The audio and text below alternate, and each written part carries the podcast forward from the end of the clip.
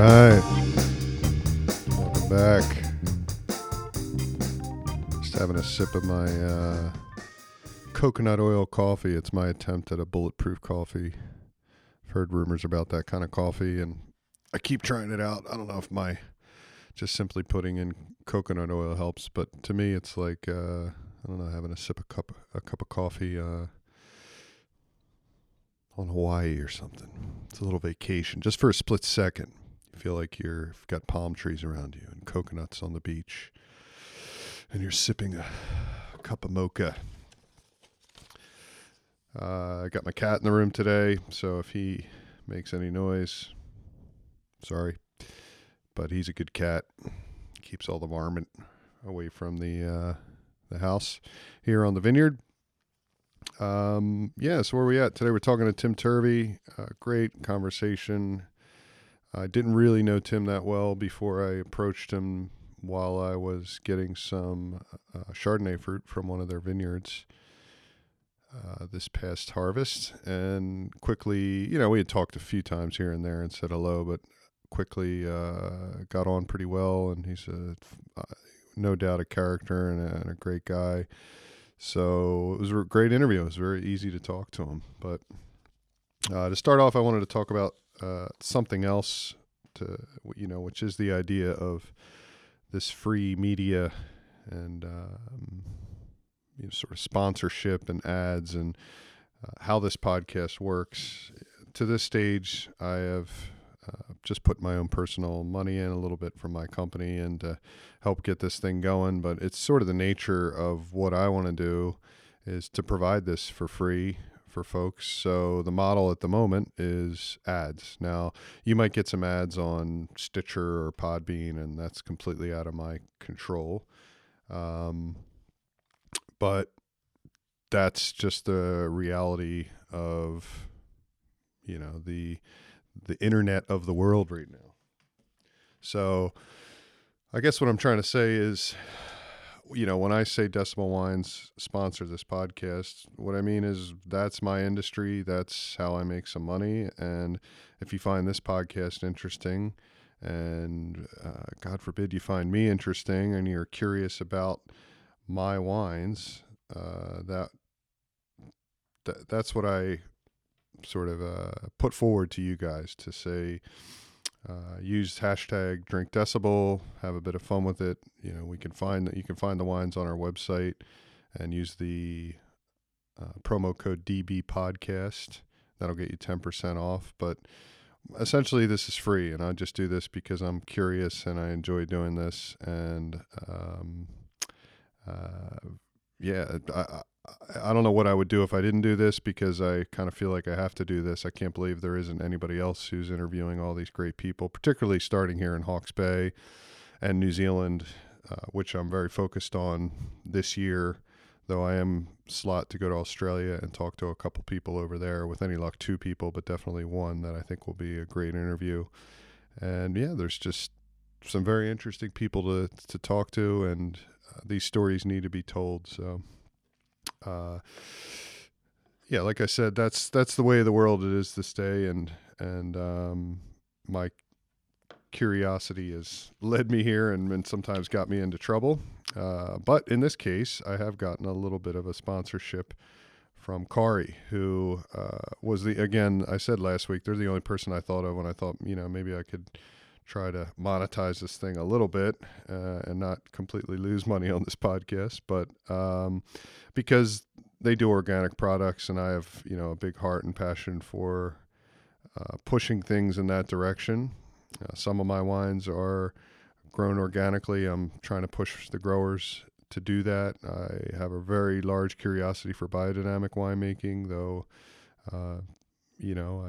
I think that's just a way to achieve organics, and with any luck, we'll speak to James Milton about that later in this season. Anyway, the reason why I like Kari products a lot is because they, I've been a customer of theirs, and it sort of bridges the gap between this ongoing argument of natural wine and wild yeast and all this, and actual organic products, and doing sort of technical winemaking, I guess is what we would call it. And you know, I've worked for organic producers. I work for a lot of traditional producers, and Kari has a organic focus to their fermentation products, firm control, some of their yeasts and fining products. I can attest to the firm control and the yeast being really great organic nutrients in the case of the firm control. And I think for those of you guys out there that are trying to make organic wines and certified organic wines, and you want a little more control, or you want to trial something in the winery, give it a shot. Check it out. Go to their website, CarriWine.com, and there's a full range of products up there, and it might pique your interest to I don't think we should close the door just because if you're into organic wines or natural wines, I don't think we should close the door to, you know, the hundreds of years of research and development we've done in winemaking. And I think Kari sort of goes back and forth on that, and that they're doing these great organic products, but they're scientifically adept to all the research that we've done over the last couple hundred years. So anyway, let's get into the thank you, Kari. I don't want to just skip at the end anyway, but CarriWine.com to check those guys out. We are speaking with Tim Turvey today. It was a great interview. Lots of Old Hawks Bay stories. I hope you guys enjoy it, and take it away, Tim.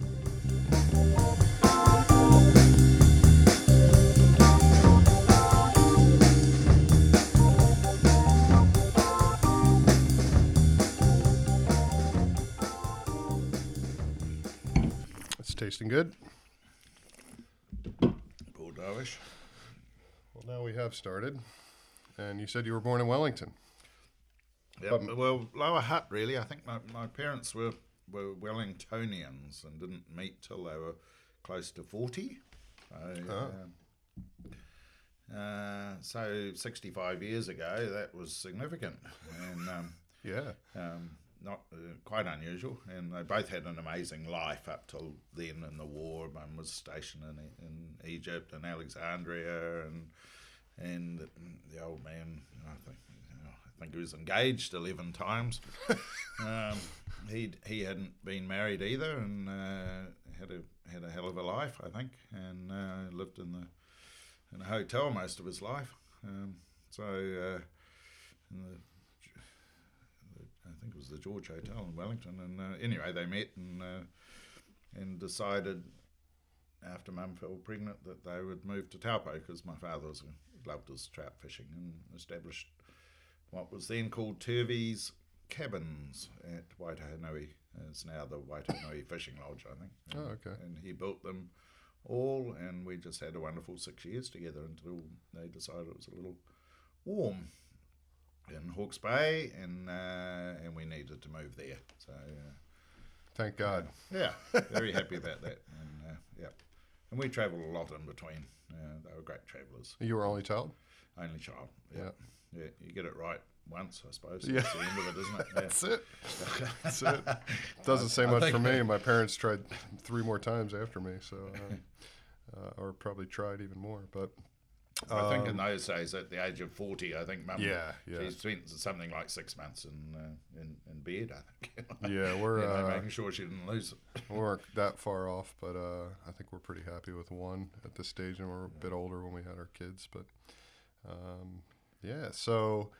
So you moved to Hawke's Bay when you were about 6 or 7, and then, always sort of had an interest in what was going on around Hawke's Bay. Do you remember much about the industry at that time, like growing up? Do you remember seeing vines and things like that? It's an interesting one, because my parents were amazing travelers, so wherever we went, how did it go? I was sort of shuffled along, so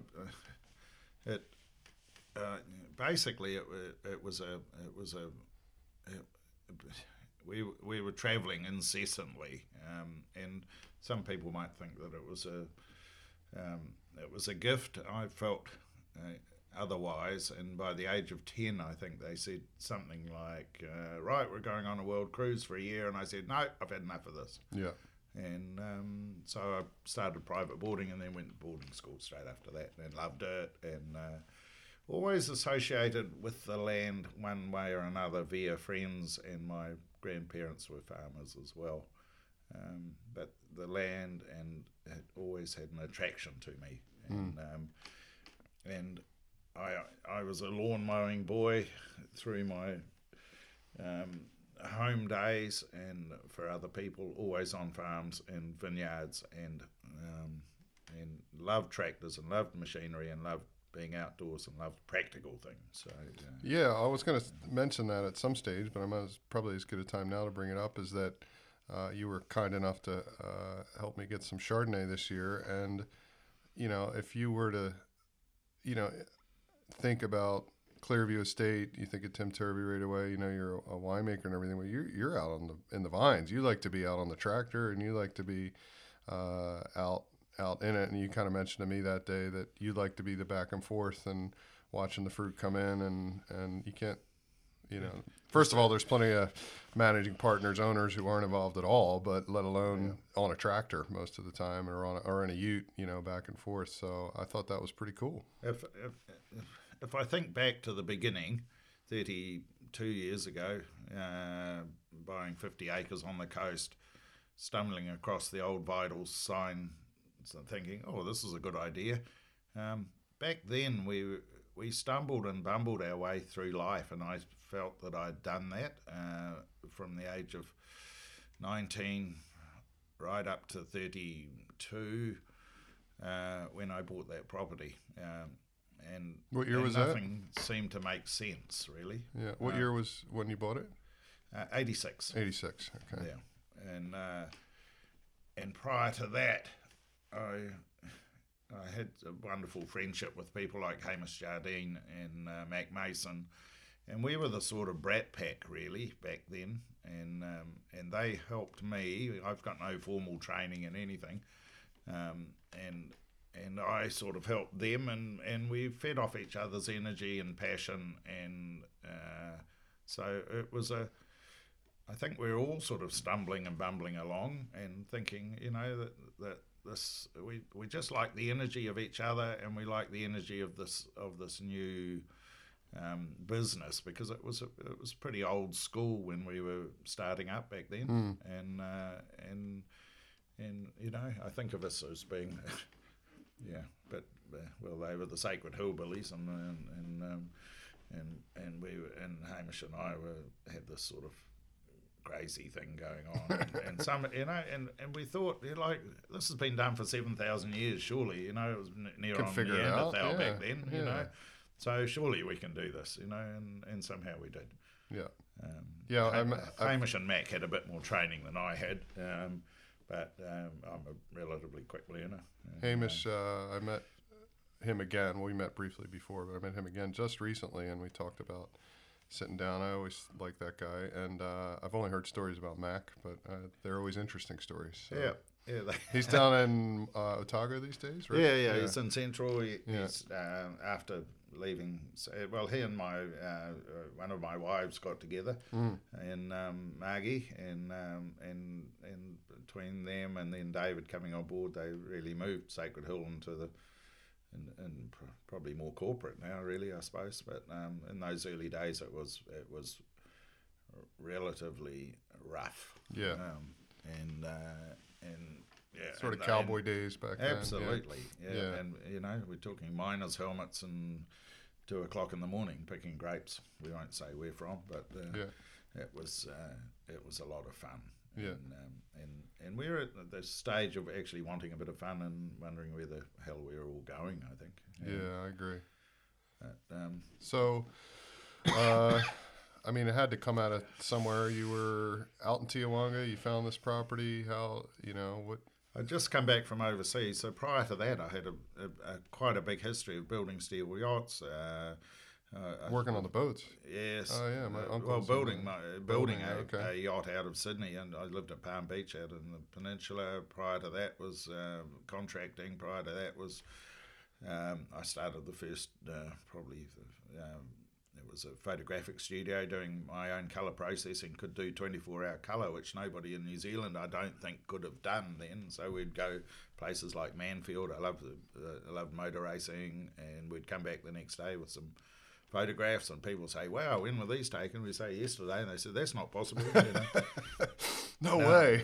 So normally you'd go off to a lab, and a week or two later you get some photographs back. And in those days it was a 5-bath process. There's no feed anything into a machine or anything. It was all done by. So you had a dark room and the whole setup and everything. Yep, and photographic studio in Palmerston. Well, I was there for 4 years, getting a degree as a BA, and then moving on to town planning. Realised I made a huge mistake after 4 years and went surfing. Good move. Yeah, so we lived at Mahia for 1.5 years as well, and there was a lot going on in those 12 years. Let me tell you.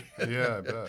Mahia is such a special place. I spent like a long weekend up in Mahanga, and just sort of cruised through Mahia, and I keep wanting to try to get back, and we keep talking about it, me and my wife, and I just think that place is magic up there. I think Tony Bish has got a property he told me that. Out past the reefs, I think, and so we've all got little bolt holes somewhere. I've got a place in Fiji that maybe.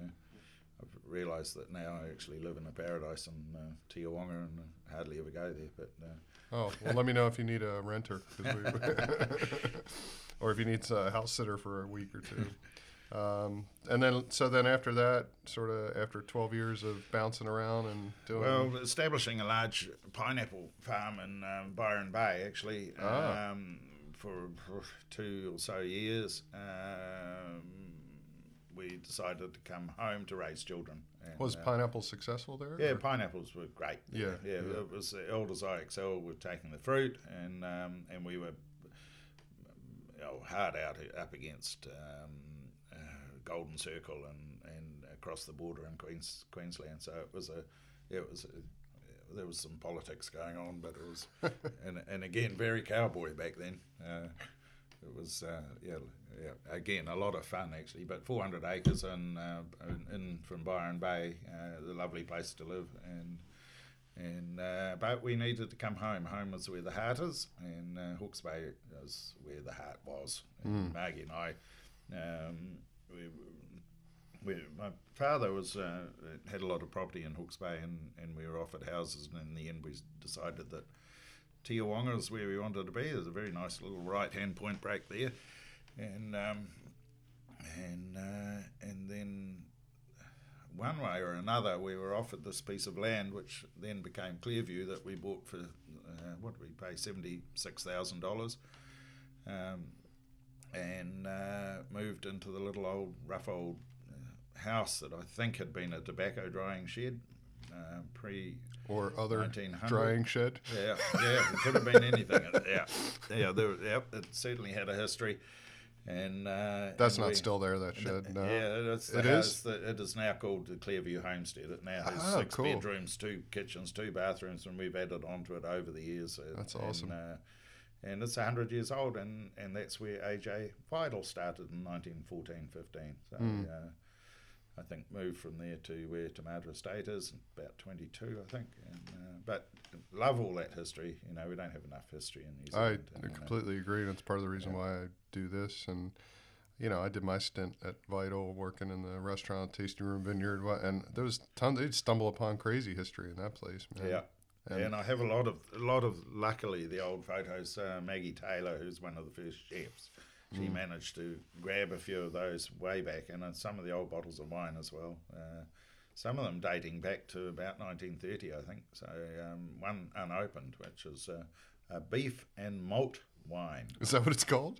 Yeah. Beef and malt. Because in those days, they'd ferment water with a bit of sugar and some colour, and this was beef and malt, for heaven's sake. And it was called no, did not say that word. Something like Vinotica or Vinopta. Anyway, it was a so-called health drink, I presume, trying to get through that prohibition period, but quite high in alcohol, and tasted like I had 2 bottles. One I opened and it just tasted like an old Rutherglen musket. It was unbelievable. God only knows what was in there. Yeah. Who knows? Probably Siegel's backos, you know, those Reichenstein, all those hybrids that they pulled in back then, and lots of sugar, a bit of colour, and in that case, I would say, you know, Oxo cubes or something or other, beef and malt, maybe chucking a beast in there every now and then, a bit like you do with beer. And, a little protein stabilisation. The odd oyster. Yeah. But, so when there was no vines there when you bought the property? When I bought it, it had been through that vine pool scheme. So the previous owner probably pulled out $100,000 out of it, you know. Yeah. And, but it would have been all hybrids and stuff. Yeah, no, well, you say that, but then as you know, over the years, I found little sticks with Chardonnay, Merlot, Cabernet, and so there were some classical varieties there as well. And I know historically that's correct, but there were where they were and what clone and all that kind of stuff. Yeah, nonsense. And riddled with virus. And I think somebody said the home of phylloxera in Hawke's Bay. But it just. So it's probably better it isn't there actually. But and then right away when you know, I've kind of heard bits of the story about you guys planting your own vines over the course of so many years. Actually, there was a lot going. There's always a lot going on. I seem to be inundated with projects the whole time, and I love projects, and I'm just always busy, much to the detriment of myself, I think, with my children, and probably the old wife will say the same, and so at the same time I was establishing New Zealand's largest nursery. We grew 8 million trees a year. We started that with $100, and I think by year 3 or 4 my partner, David Ward, and I were pulling a couple of $100,000 each, which 30 years ago was significant. Somehow it all came, I think a wife had decided to disappear, and so I needed some money, and it all came in at the right time.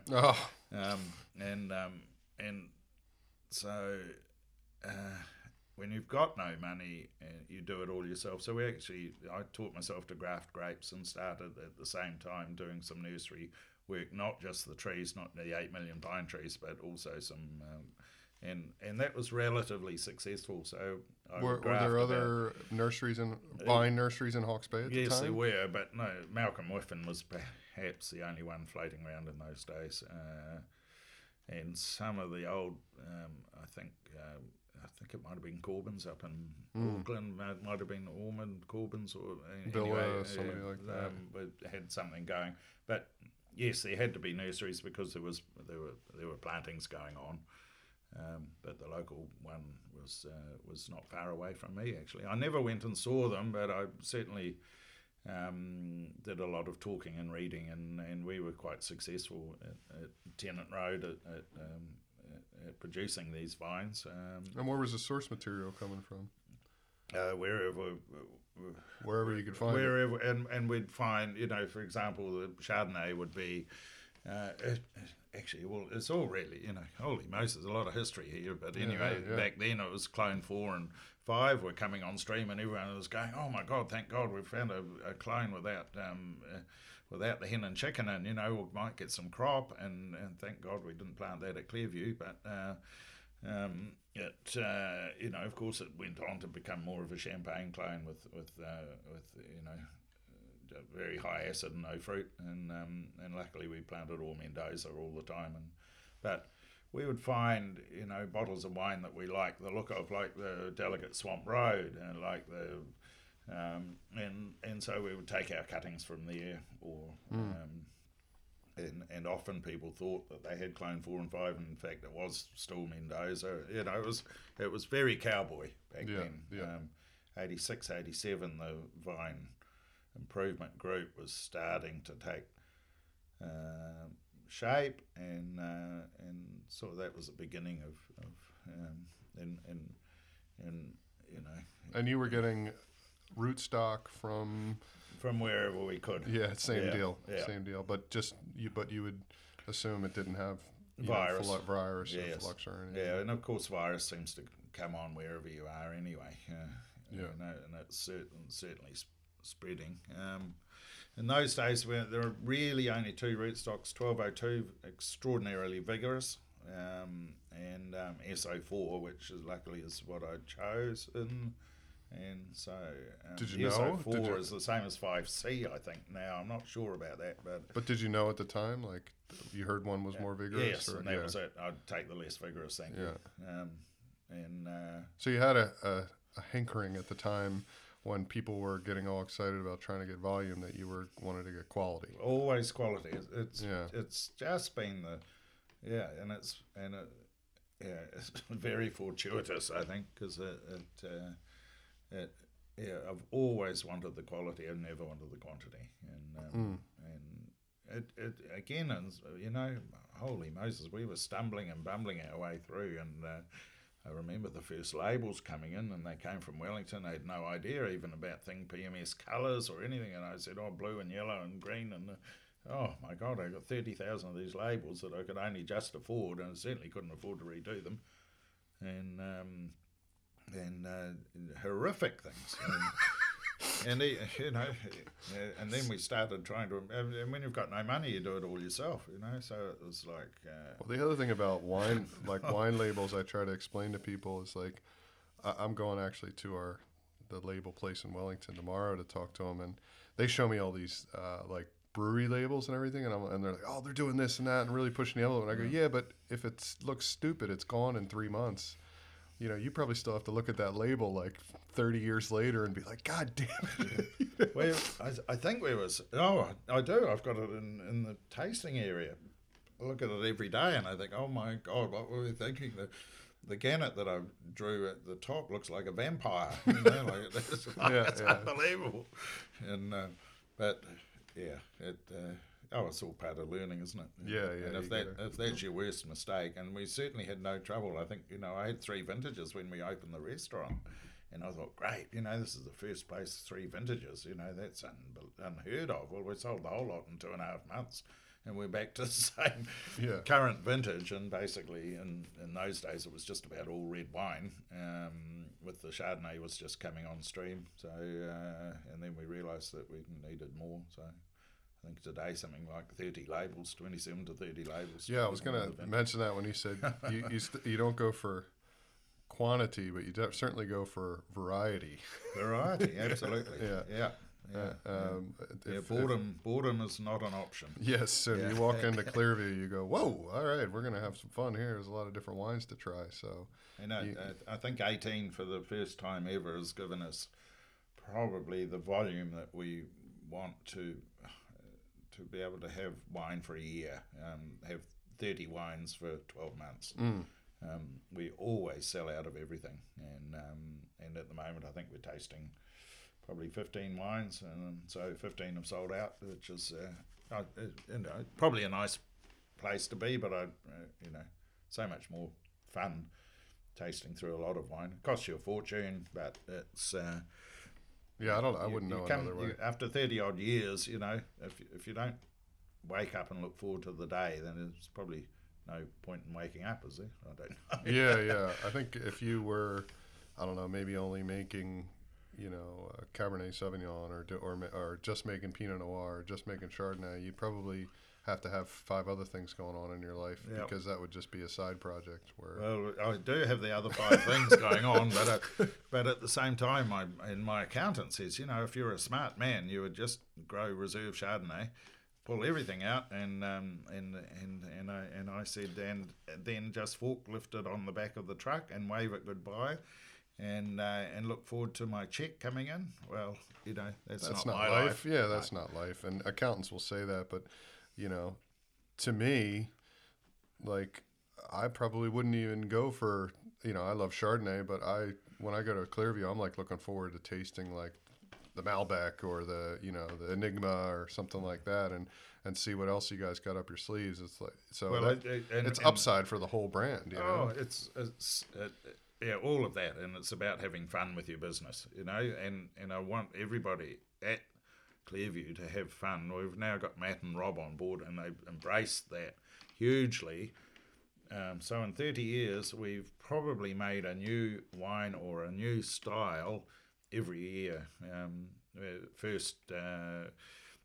I'd just come back from Georgia and over the border in Turkey and seen those underground amphoras. They've been making wine for 7,000 years. I mentioned it to Matt, and he just instantly took it straight on board. And I believe we made the first wine in New Zealand with zero additives, not even a yeast, and then just drained off, unfiltered, and. A white? Is it a white or what is it? Yeah, it was Sauvignon Gris was the variety actually. And it was a stunning wine. You know, not too feral, and you know, just lovely to have those clever boys on board, and so much cleverer than I am. But really good team there. I think for 15 years I made the wine all on my own, and for 15 with listening to people, but for 15 years as well, with help, and I loved the help.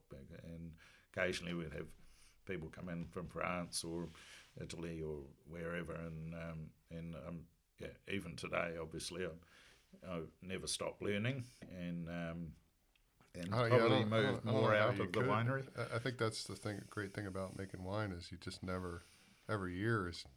I think I couldn't make a beer or something like that. Not that I've never had that interest to do it anyway, but just the idea of, it's a pretty similar process, or unless you just chuck more hops at it or something. But with wine, it's like you couldn't have the same year if you tried. It's like you're just going to get handed something different every year. Well, and we're forever planting different varieties. Just planted Riesling, Oh, my God, it's the only thing we haven't grown, I think. So is that out of Te Awanga as well? Yeah, directly in front of the restaurant, actually. It'll produce 1,000 bottles, and that's probably all we want for the restaurant. And get some cool ocean breezes. Yeah, and make it dry as a bone and just, and wait for a couple of years and have something. I've had some good Hawke's Bay Riesling over the years. It's obviously very site driven and everything. Down the road, I think Beach House have done a good job. And that's right. There's this Te Awanga, isn't it? Yeah. It's still exciting for me, and with these. Yeah. Let's go through this. You got a few different levels of Chardonnay, which we know about. Sauvignon Blanc.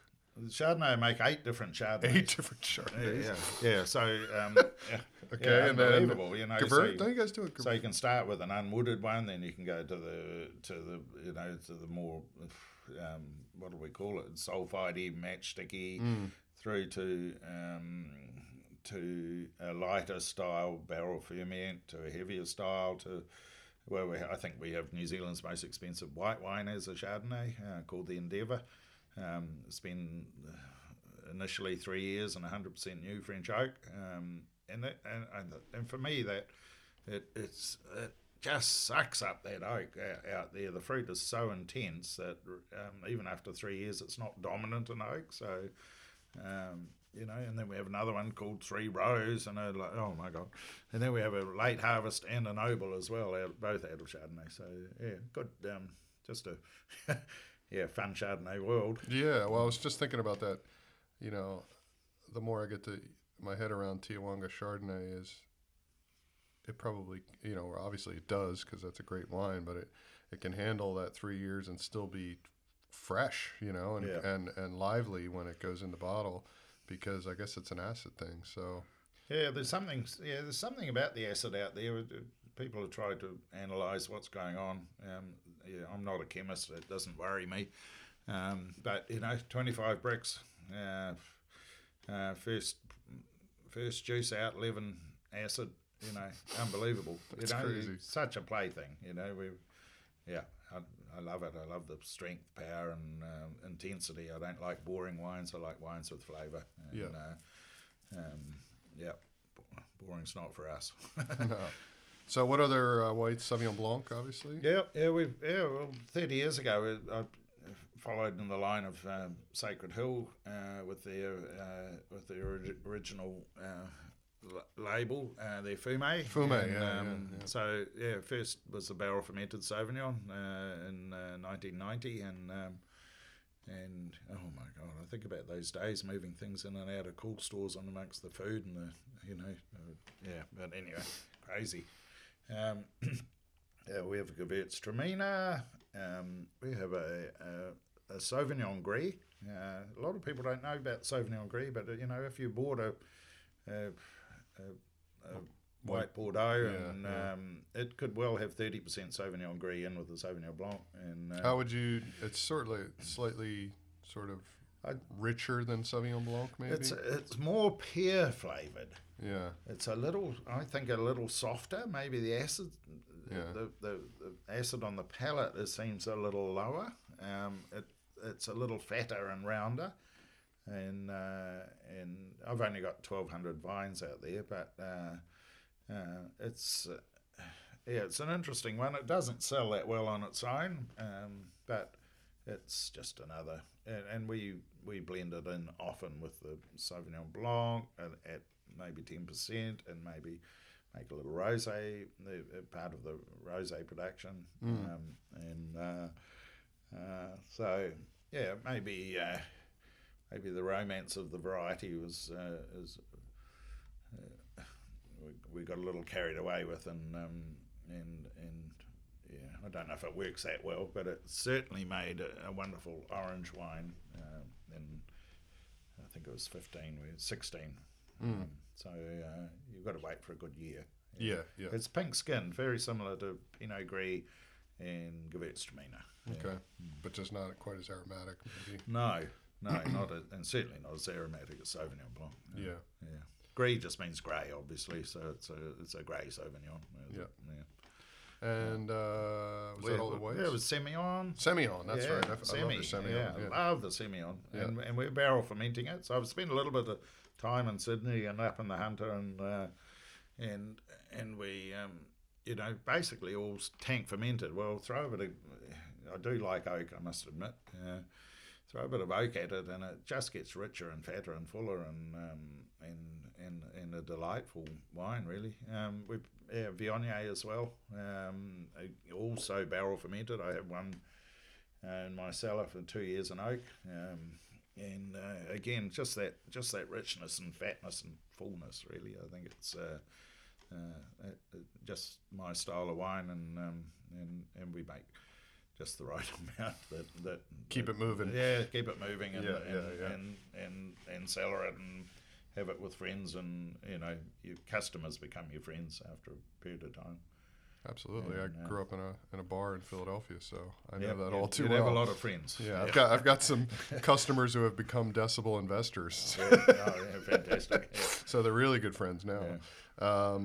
And then rosé, obviously. Yeah, we have a rosé from a very unusual variety, predominantly called Chambourcin, the wine of the Muscadet region. I think maybe.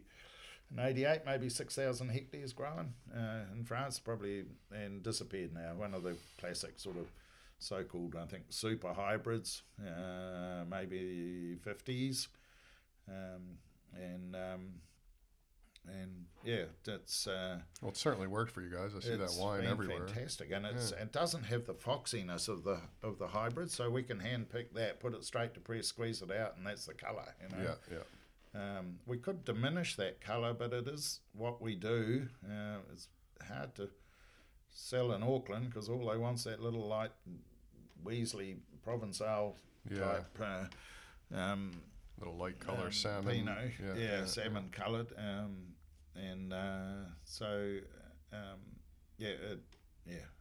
I think we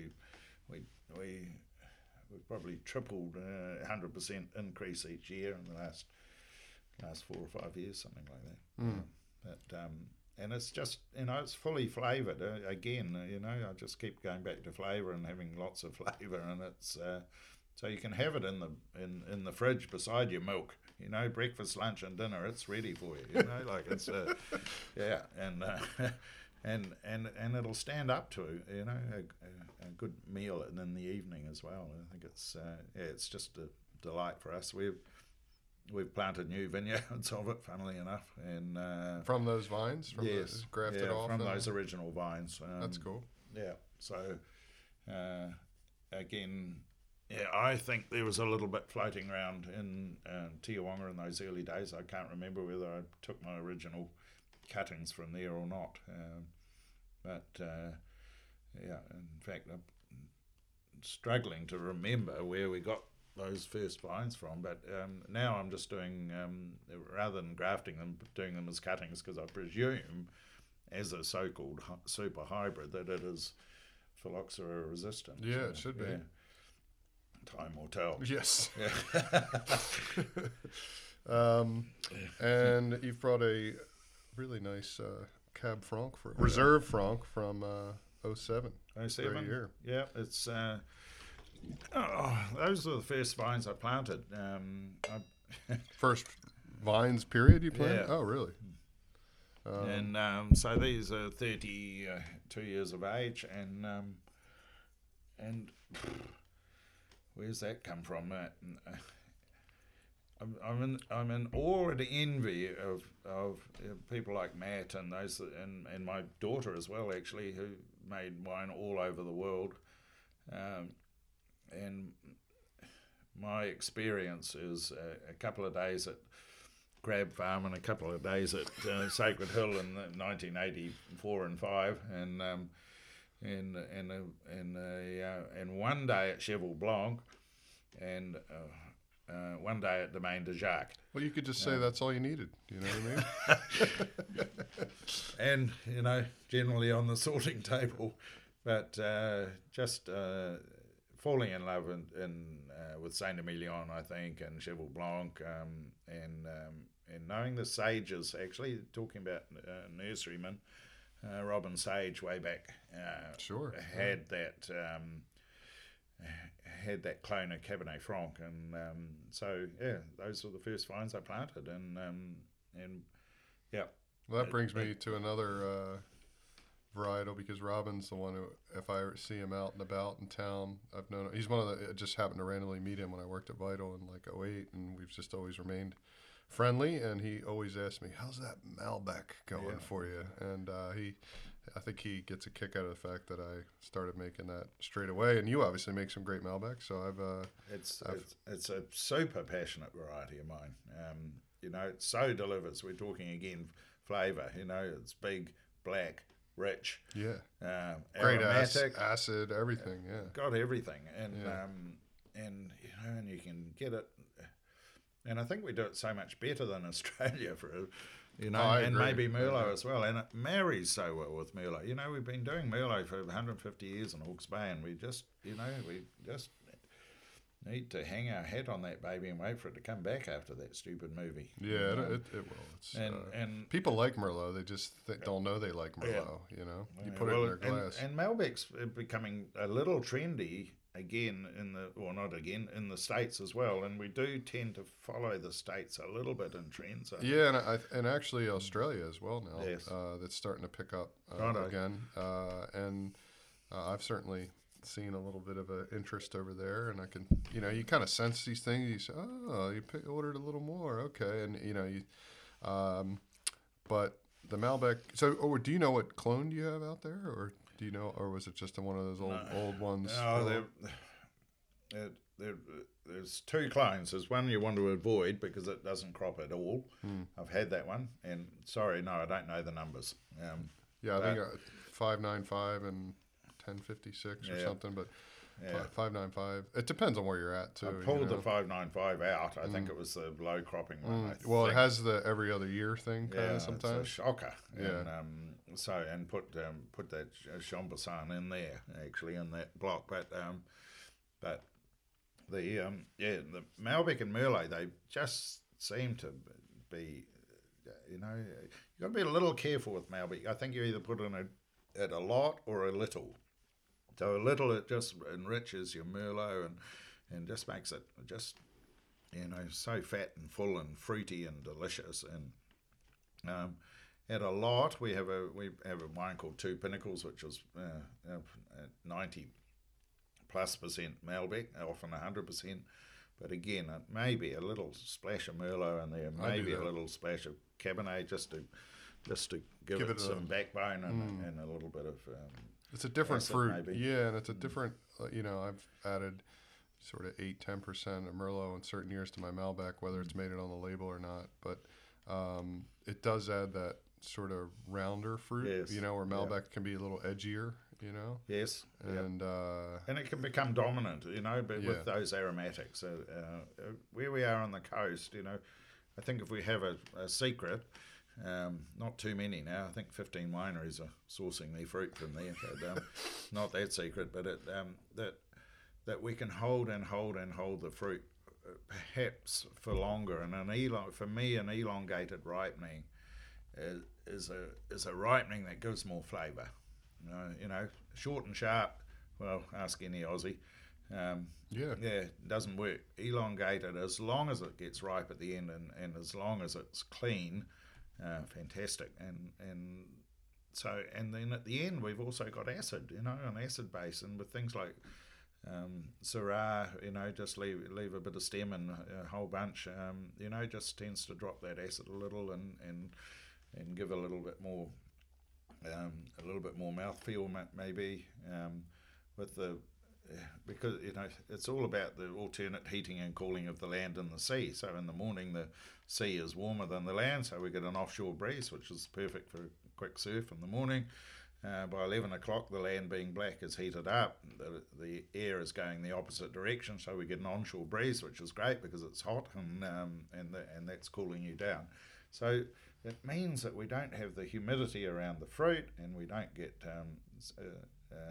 too many problems with botrytis and with mildews because the fruit is dry in the leaves. So. And frost protection, natural frost protection. That's a good one too. Absolutely, yeah.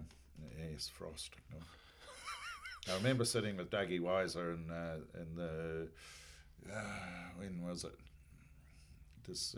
November, I think, about the 12th, 15th, on the beach at 3 o'clock in the morning.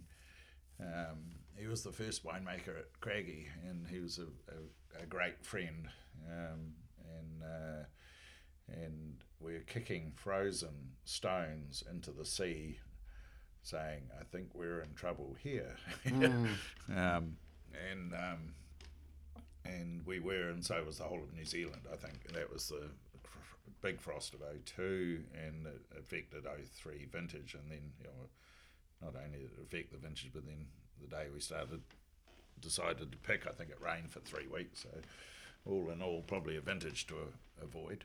The 03s. Yeah. Now, I have to admit, I haven't had a lot of them, and that makes sense. Yeah. I've had, you know, over the years, more 01s, 02s, 04s, 05. I can't. Yeah. And I probably don't remember them because I didn't maybe have that great of an experience. Well, but probably be, nobody is keeping them either. Yeah. Get them, keep them moving. Yeah. So yeah, Cabernet Sauvignon. You got some bit out there. We for 28 years, yes, and then we pulled that out, and we source all our Cabernet from the Gimlet Road now. We lease a block out here. I've just come from there now, actually. Yeah. And, giving an excuse to come out. Yes, see me. Yeah, and see how the desert's going out here. Yeah, I know you mentioned that to me. How's the desert? And I tell you what, man, I even lived around the corner on what's called the Bridge Pa Vineyard, which is all Syrah. I lived in a little house there. Yeah. And this site is completely different, and we're not talking about, you know, it's still considered Bridge Pa, and it's this is so dry out here in the summer, and the wind, it's like, you know, you can see it really is the old river valley through here, and it just whips through here. You cannot believe, you know, as much as I complain about how much lawn I have to mow, and get on the, you know, the riding mower and everything. And this, you know, by December, it's just, it's tumbleweeds and desert out here. It's crazy. Yeah. Well, the whole Hawke's Bay is like that, of course, which is all the, you know, and the farmers, you know, they actually, it is changing slightly, but the farmers are all, you know, their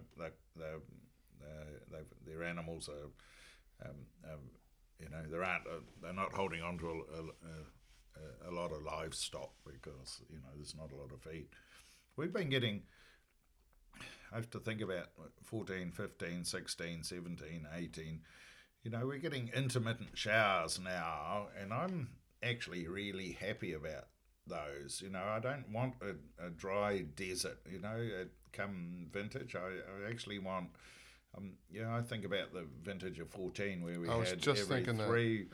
weeks. We had just a little, maybe half an inch of rain. That's so funny you say that. That is my favorite vintage that I've worked here, because we had rain at the right time, and the wines show it. They have they're voluptuous and delicious and round and but still really ripe and rich and all that as well. Yeah. So and intense. So I'm 100% on board with you on that. It's just I think there has to be health. With all of us, whatever we're doing, I think high health is what it's about. And you starve something too much. I think in 13 and 9, I think particularly out this way, I think you realise, everybody started to realise actually how much water the vines actually wanted, and suddenly you're defoliating, and by then it's all too late, So it's a and the other important thing is that the farmer's happy as well, you see, and a happy farmer is also a farmer that spends a little bit of money on wine. That's right. Yeah, it's good for the New Zealand economy at whole, Certainly for Hawke's Bay.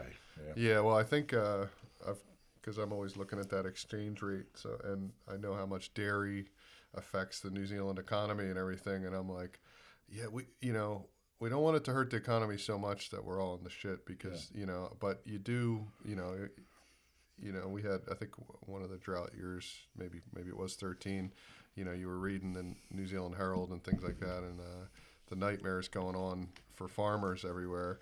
And so you don't want it to get that bad, but you also obviously don't want it to rain too much. When it's raining too much, the farmers are too happy, and we're...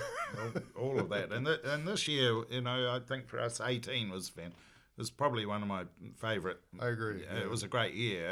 It wasn't great for everyone, but it in viticulture. But it was, I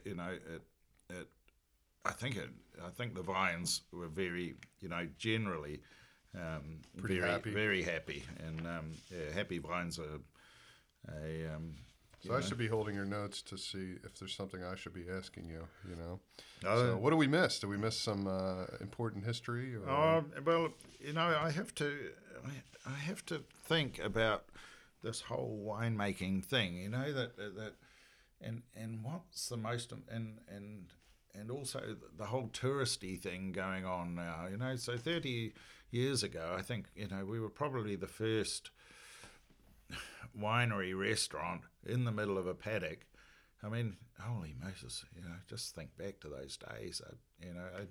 And we were just driven the whole time. We had no idea whether anyone was going to arrive or do it.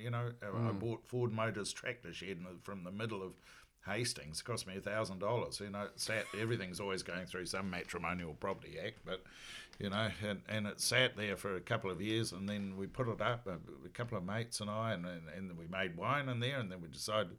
I think Elmer, in her wisdom, decided that she wanted to open a restaurant, and so we had plastic chairs outside on the shingle, and wine fermenting inside, and bugs, and and things flying around in the air, and obviously no permits for anything, just unbelievable, really, that what happened. And I look back today, and now and people were saying, "Oh, nobody's going to ever come out to your place for lunch." It's a 15-minute drive out there. Well, every time I'm there, it's full. I think we've fed something like 2 million people in those 30 years, or at least have been through the doors. And it's like it was just a crazy thing, really, And if I've got friends coming to stay, what do? We drive as far as we can to, I'm over to Crab Farm, I'm over, or even Elephant Hill, or, we travel now. And if you've ever lived in a city, 15-minute drive might take you 50 metres down the road on a rush hour day. Here it takes you... pretty far. Yeah, across the bay, really. Yeah, across the bay, yeah. None of that surprises me. I think some of the things I'm lucky about being from outside of here, and I walk into certain places sometimes and I just go, of course, this is great, and so many people that come visit me, that's like one of the tick marks is like, well, we got to go out to Clearview and have a little bit of a lunch and chill out, and it's just like it's part of the Hawke's Bay experience. I think I'm just thinking back to those early days, and what the whole thing about winemaking, it's become You know, you embrace the whole thing. You're driven by the passion of the growing, the making, but I think it's all about the people. For me, it is, you know, oh, I think of those young kids that have come in over the years, you know, hello, you know, and, you know, oh my goodness, and, you know, you've got them polishing glasses so that they can see what's going on, and then they... Then you're giving them a little table for two to, you know, hello, my name's Susie, and I'm your waitress today, you know. And then 10 years later, they come back, they're some corporate lawyer in London, and they bring all their children and their husbands, and, oh, I remember when I was, you know, this little girl, and, you know, and, oh, and this is still the same here, and this, you know, and there's something else here, and I think, oh my goodness, if only you could remember or have a look at how you were. You know, and then they end up, you know, probably waiting on one of the more difficult tables, and it just, you know, and my children have all been through that as well, and I have three girls. Katie was the winemaker at Killikanoon for about 5 years, but she'd made wine all over the world, from Oregon to down south to everywhere, and of course have been brought up between Sacred Hill and Clearview, and she took Killikanoon to Winery of the Year, I think for 2 years, and then came home, as we all did, to raise children. And then Gemma is the general manager at Crab Farm Winery. She married Hamish's oldest boy there. And she's wound that up into something, you know, with Hamish's help, but Hamish has also embraced Crab Farm. Every time you go there's some new construction going on. He's just cool events, and that's another place where you walk in and you just you're like, yeah, this is great, I can hang out here. And he was so passionate about Pinot in Hawke's Bay as well. He's made some amazing. I mean, I drank an 85 Pinot that was as close to 28, 30 years old a while back, and it was just holding together so well, and you know, that it's the passion of those people, and all, you know, not, you know, the people I've known over the years, the people we've travelled with to the States, like the Larry McKenna's and the John Belshams, and the, oh my goodness, you know, they just go on forever, and lovely old friends like you know, just. Yeah, it's been a great journey, and I better mention my youngest daughter Bella, who's working at Clearview, and amongst, and they're all married and they've all got children, and so I have 6 boys and 6 girls, sorry, 3 of each, 3 boys, 3 girls, and the grandchildren line. Hardly see any of them because I'm always working, but that's okay. They know what that's about, and they've all been through there too, and they've all got the work ethic as well, which is cool. But yeah, I think you're dead on with the. It's funny that you mentioned that about the kid who worked in the restaurant and come back or hung out in the restaurant, because that was what my dad always said with our family bar back in Philly, was like, you know, we kind of come in and rough up the place on summer break from uni or something like that. And man, was he right that I'm probably the least successful one out of all these guys and girls that I used to hung out with. And now they all go back and spend they dump tons of money into the restaurant and want to, you know, go bring a first date there and bring their wife and now kids there and everything. And he was right about that one. And you know what they're all looking for. They're all looking for what you're doing. Yeah. What's going on? Their passion is in the money, and they're envious of what you're doing. And you'll find that most of those money people have got their name on a label somewhere. Yeah. I keep going back to Doug Wisor because you know, as a young man who's probably 20 years younger than I was, He was just a delight. He sort of introduced me to Kirsten, my wife now, must be 17 years ago, and the three of us, plus Kara, a dear friend at actually Elephant Hill now, we all knocked around together, and Dougie and I. He introduced me to a chap called Mark Blake, who had bought the old Iron Gate vineyard, and then just recently last year, just before the fires, I went back to to the Napa and caught up with all those people. It was a sort of a Mark Blake, Doug Wisor memorial trip, really, without even meaning to, and just I was completely blown away by the quality of the size of these tiny wineries that had to be worth 20 or 30 million in their building structures and what have you, and their barrels and their underground storage. But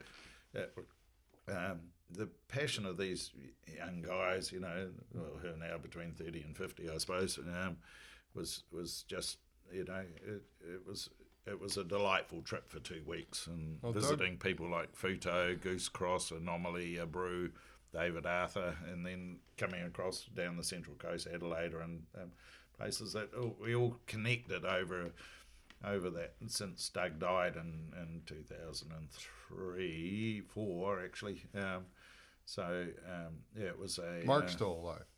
Marcus, you said a memorial. I was like, it was a Dougie Wisor sort of get together. Really. Oh, he certainly made an impact, because I interviewed a guy on the podcast who was a mate called Tegan Pasalacqua, who's now the chief winemaker at Turley in California, and he went on and on about Doug. You know, and he worked vintage with him down here, 12 years before or something. Yes, and that. Well, Doug probably only had 3 or 4 vintages under his belt, I think. But suddenly he was just super smart. Made an impact. Yeah. And shone bright, that guy. Yeah. And I think I'm only bringing it up because I just think that that's the beauty of the industry is that just like-minded people are getting together. I'm an old man now. Well, going back to what I said earlier about you guys helping me out with a bit of Chardonnay, like. For people that are new to the wine industry, I ran into a vineyard guy in the Gravels the other day, and I was borrowing something from a winery there, and he goes, "Man, I've never seen this in another industry where, everybody just kind of helps each other. Oh, what do you need? You need this. All right, I take this tank to bring it back later, or 100%. And I remember somebody's press shat itself, and we had 2 presses within an hour and a half. We had a high ab out, press on the back. Over delivered, and he never missed a beat. He went 2 hours down, and they kept on going. That was because that's like particularly during vintage, the time, and you just not if you miss, you're gonna have some serious problems if you don't just keep things moving. I think for me. That's the beauty of the industry, I think. And, we're not septic tank cleaners, are we? We're actually producing a nice product as well, Though I do like a clean septic tank, I must admit. Those guys don't get all the glory, But there's a reason why I also haven't gone into that business. But, they're probably making more money than me, or at least the guy who owns it. Shit, isn't that the... Well, no, I guess waste management. I was thinking of Craggy Range. That's probably waste management do it as well. Yeah, I'm sure. You want to be careful where you're fermenting things. Yeah. So I don't even think we finished really all the reds that you guys do. Merlot, we sort of touched on. We do 2 labels. We do a sort of $20-odd label, and we do a $50-odd label. So the reserve label's at $50. The Cape Kidnappers label is the $20-odd, so we do a Merlot Malbec blend there, we do a Syrah blend there, Syrah too, that's right. And then we do all the Bordeaux reds, so we do Cabernet dominant, call it the Olive Block, we do Merlot dominant, call it the Enigma, we do Malbec dominant, call it Two Pinnacles, and we do Franc dominant. Call it Reserve Cabernet Franc. So that's the sort of top end, and then we have a wine called the Basket Press that only comes out in the great years. It retails around the $200 mark. I made the first one in 1989. Again, 2 to 3 years and 100% new French oak and Cabernet dominant. Generally always blended, but I think 2009 was such a great year. It was 100% Cabernet. It just tasted better. If under blending it doesn't taste, if it tastes better on its own, then... So I think I've had the 98 and the 13 and maybe the 07 of that. Yep. At random tastings. Yes. And yeah, well, you talk about flavor, that one delivers. Yeah, and I love the fact that there are people making, and you've obviously been one of the pioneers of that, making a wine like that and say this is the best of the best and our best years and charging a healthy dollar for it as well, because we need wines like that, to really... We need to up all our pricing, Yeah. I'm so envious of Napa. Yeah. Those few of those wineries I mentioned, they start at $500 US a bottle, And we just need to turn Waipakaroo into a... tech capital and metropolis, yeah. Just like San Francisco, Oh, banking. Banking does well. Yeah. I have high hopes for the rocket launching pad up in Mahia. Maybe we'll bring in some tech people that way. That's not too well. But those, they certainly get support. And the other thing, that is this sort of elephant in the room and unspoken thing about Napa is how much places like Texas support that industry. I mean, there is so much, of those single vineyard $100, $200 wines that just make their way onto, into Texas cellars and it's spread throughout the country, but I'm just saying there's the rest of the U.S., so it's tough. I think New Zealand, we got to get our message across and get it across the seas because we just don't have the population to support all the time the fine wine thing where... But it is getting better, I think. And New Zealand is becoming slightly wealthier, and I think those people that travel overseas and see that level, they come back and expect. It's a bit like hell when we started the restaurant. We'd just come back from overseas. We expected fresh, we expected Mediterranean, we expected more. And what did we have? We had meat and three veg, basically. And and I remember introducing that Mediterranean, or not just me, but the team, introducing that Mediterranean fare to Hawke's Bay, if not New Zealand. And the wine's the same. It's never stop pushing forward. I think never stop experimenting. And it's so nice to have people on board the same and in the restaurant as well. I think . Yeah, I poked my head in the back of the restaurant when I was there the day with the Chardonnay, and it was a really good vibe in there. Yeah, it was like busy bodies but fun and the kitchen's good. Yeah, and I certainly worked hard on the trying to have fun scheme. Yeah. And theme. I mean, you seem fun, Tim. Yeah. Well, I like fun. Yep, I like fun. I'm blessed with an amazing wife. I have to mention Kirsten because she is a delight. I've never spent 17 years with anybody, so 2 years ago I thought I'd better snap her up before somebody else did. So so we got married. So, yep, ultimate romantic, I think. I'd like to think anyway. Yeah. But, so she's... so there's a new project on hand. Maybe we'll have a hairdressing salon as well with a free glass of wine. That sounds good. Yeah. Relax, out in Te Awanga, or probably. Oh, that'd be awesome. Yeah. How's the community / sort of pop? It's a great community out there, but is it always pretty much the same population? There's not much construction out there. No, things have changed hugely. The demographics. It's my age group realizing they're 3, 4, 5 million house in Wellington, Auckland, or wherever, and deciding they want to get away from that rat race and buying their $500,000 to $800,000 cottage in Te Awanga and doing it up. And so I would say there'd be 15 to 20 couples my age just moved in the last couple of years. So it's gone completely nuts. There's there are new subdivisions mooted and going ahead, actually, maybe up to 100 in a tiny little area, which is, I think we've got 400 houses there. But at this stage, it's the beauty of people wanting to get out of that, what they've been in, into a more relaxed environment. So we haven't got, Gold Coast come to Hawke's Bay yet. We don't want that. No. We don't need any big hotels and But Te Awanga is, I think, such a special place, and I spent time over the years hanging out there, and I love it.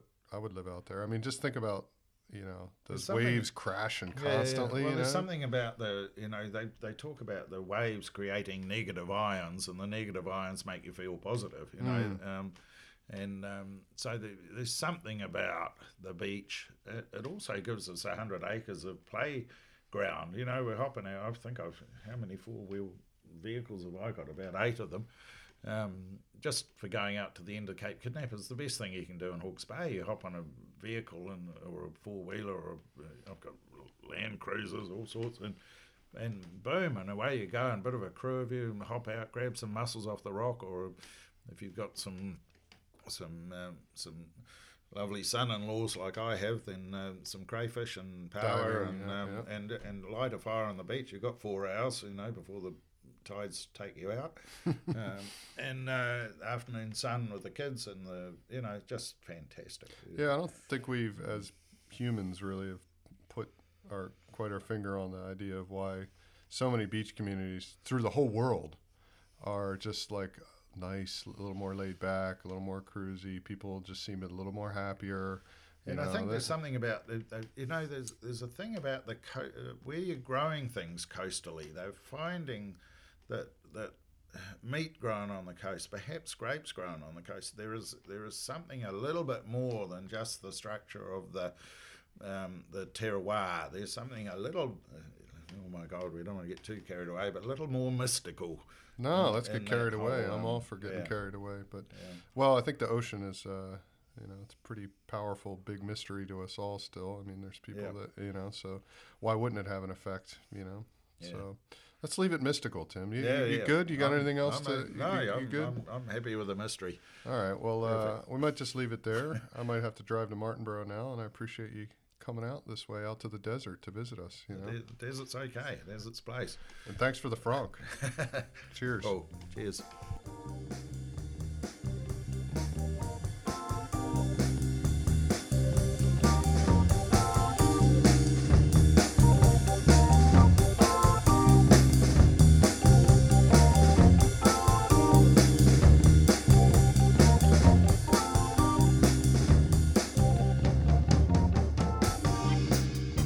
Thank you, Tim. That was awesome, man. It's good to get to know you a little bit better.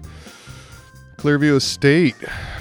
If you have been living on the moon and not in Hawke's Bay, wait, that doesn't make any sense. But if you have been living in Hawke's Bay, then you definitely know of Clearview Estate. Clearviewestate.co.nz. Instagram for Tim is @TurveyTim, and their Clearview Instagram is @Clearview Estate, and you can check them out. Always got new releases. Those wines go quick, so if you like Chardonnay and you like any of the other varietals we talked about, they're all good and they go quick, so I suggest you get out to the cellar door, and if you happen to be in Hawke's Bay, you can do that, or you go online and check out their wines. Again, thanks a lot, Tim. For me, I'm @DecibelDan. And, of course, Decibel Wines on Facebook, decibelwines.com. That is my honest-to-goodness sponsor, as well as CarriWine.com. So please hashtag DrinkDecibel. And, if you're going to be in Australia in early August, hit me a line. Tell me some good things to do in Australia. Can always visit our @VinStory podcast on Twitter and send us a note. I'll catch you guys soon. Cheers.